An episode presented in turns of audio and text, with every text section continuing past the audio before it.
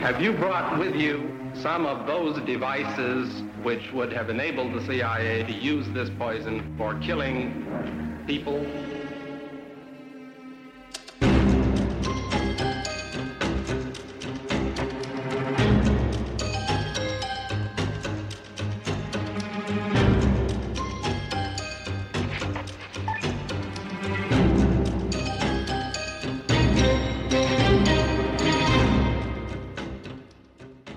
Men man skal bare øh, øh, overhovedet ikke glemme, at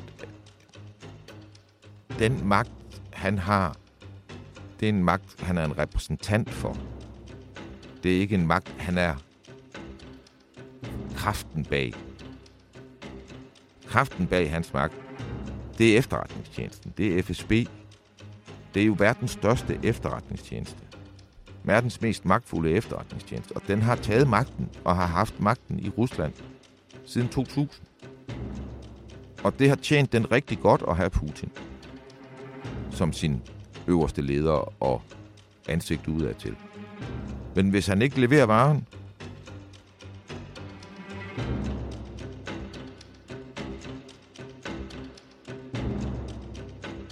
Du lytter til det hemmeligste af det hemmelige. Mit navn er Anders Christiansen, og med i studiet er dokumentarist Christian Kirk Muff.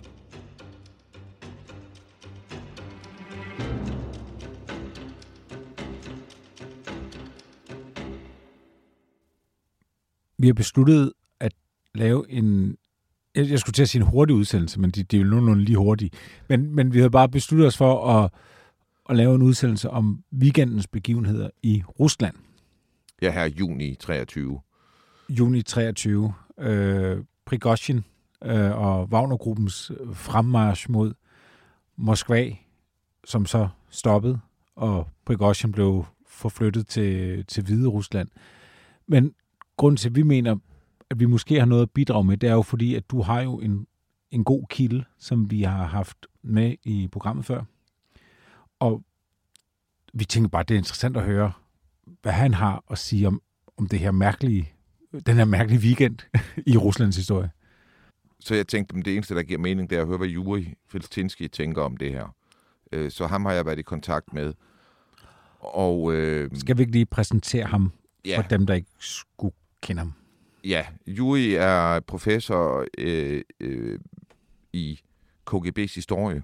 Han er han flygtede, eller han, nej, han emigrerede fra Sovjetunionen sidst i 70'erne til USA, og øh, i 90'erne da der var øh, frihedsvinde i Rusland under Jeltsin, der blev han en del af inderkredsen i øh, Kreml øh, i, hos, øh, i forbindelse med, at han, stod, han var meget tæt rådgiver for en af de oligarker, der var meget magtfuld i 90'erne, og som dybest set tabte magtkampen til Putin.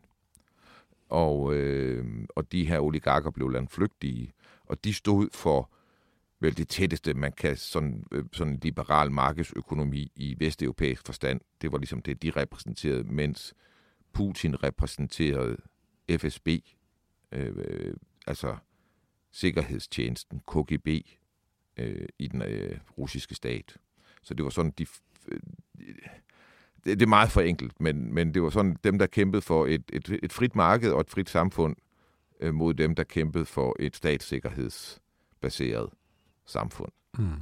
Og, og, og det blev Putin og hans flok, der vandt, og, og øh, Feltinski måtte straks forlade øh, Rusland. En del af historien om, hvordan Putin kom til magten, øh, og der skal man jo forstå, at han, han repræsenterer FSB. Det er ikke sådan, at Putin gik forrest i en revolution og, og, og var noget helt særligt. Han blev udnævnt øh, øh af FSB's ledelse til at være spydspidsen for FSB's magt og symbolet på deres magt. Og en, noget af det, der sker inden at øh, Putin vinder det præsidentvalg, der gør ham til præsident tilbage omkring år, år 2000, øh, det er en række terrorbomber i Moskva.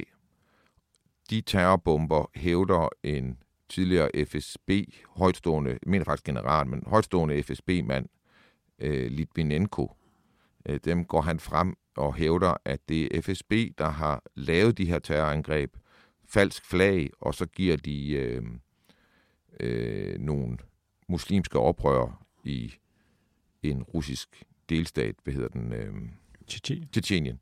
Øh, de får skylden for det.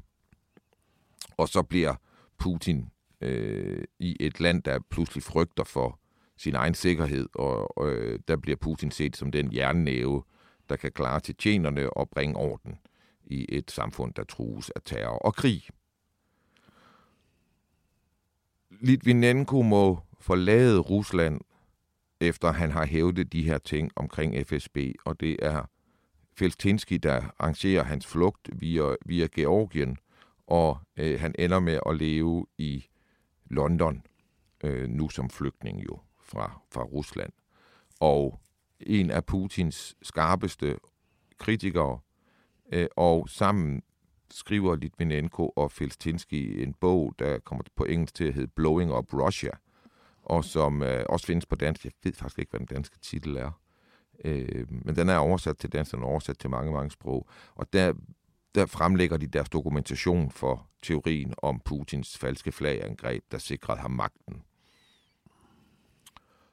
I 2006, tror jeg det er, øh, der mødes Litvinenko med øh, nogle to folk, der har en eller anden form for tilknytning til FSB, den russiske sikkerhedstjeneste, på et øh, hotel i London, og øh, kort efter bliver han meget syg, og over de næste uger, der rådner han op indenfra, fordi at han er blevet forgiftet med polonium 210, som er stærkt, stærkt radioaktivt, og simpelthen øh, altså dræber ham indenfra. Det er en meget, meget forfærdelig død. Øh, meget langsom. Øh, meget uafvendelig. Øh, og øh, et virkelig bars forløb. Øh, og som øh, Scotland Yard, det engelske politi, øh, laver en helt fantastisk efterforskning og sporer det her polonium så meget, som man kan med sikkerhed sige, at det var en FSB, en russisk operation at likvidere Litvinenko, og at det må have været Putin personligt, der har givet ordren om det her. Hmm.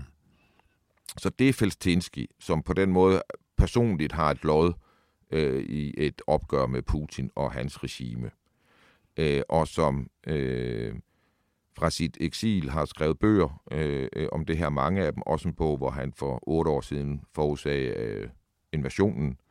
Øh, han har i vores program fortalt om, hvordan Putins øh, magt er baseret på drømmen om et stort Rusland, der er tilbage til de maksimale grænser øh, man, mhm. øh, Rusland har haft, det vil sige dybest set inklusive Alaska og Finland. Så er der ikke mere for den statsbetalte 25 øre. Efter 24-7's lukning er Det Hemmeligste af det Hemmelige blevet en podcast, du skal betale for. Gå ind på hjemmesiden dethemmeligste.dk og læs mere om, hvordan du fortsat kan lytte til Det Hemmeligste af det Hemmelige.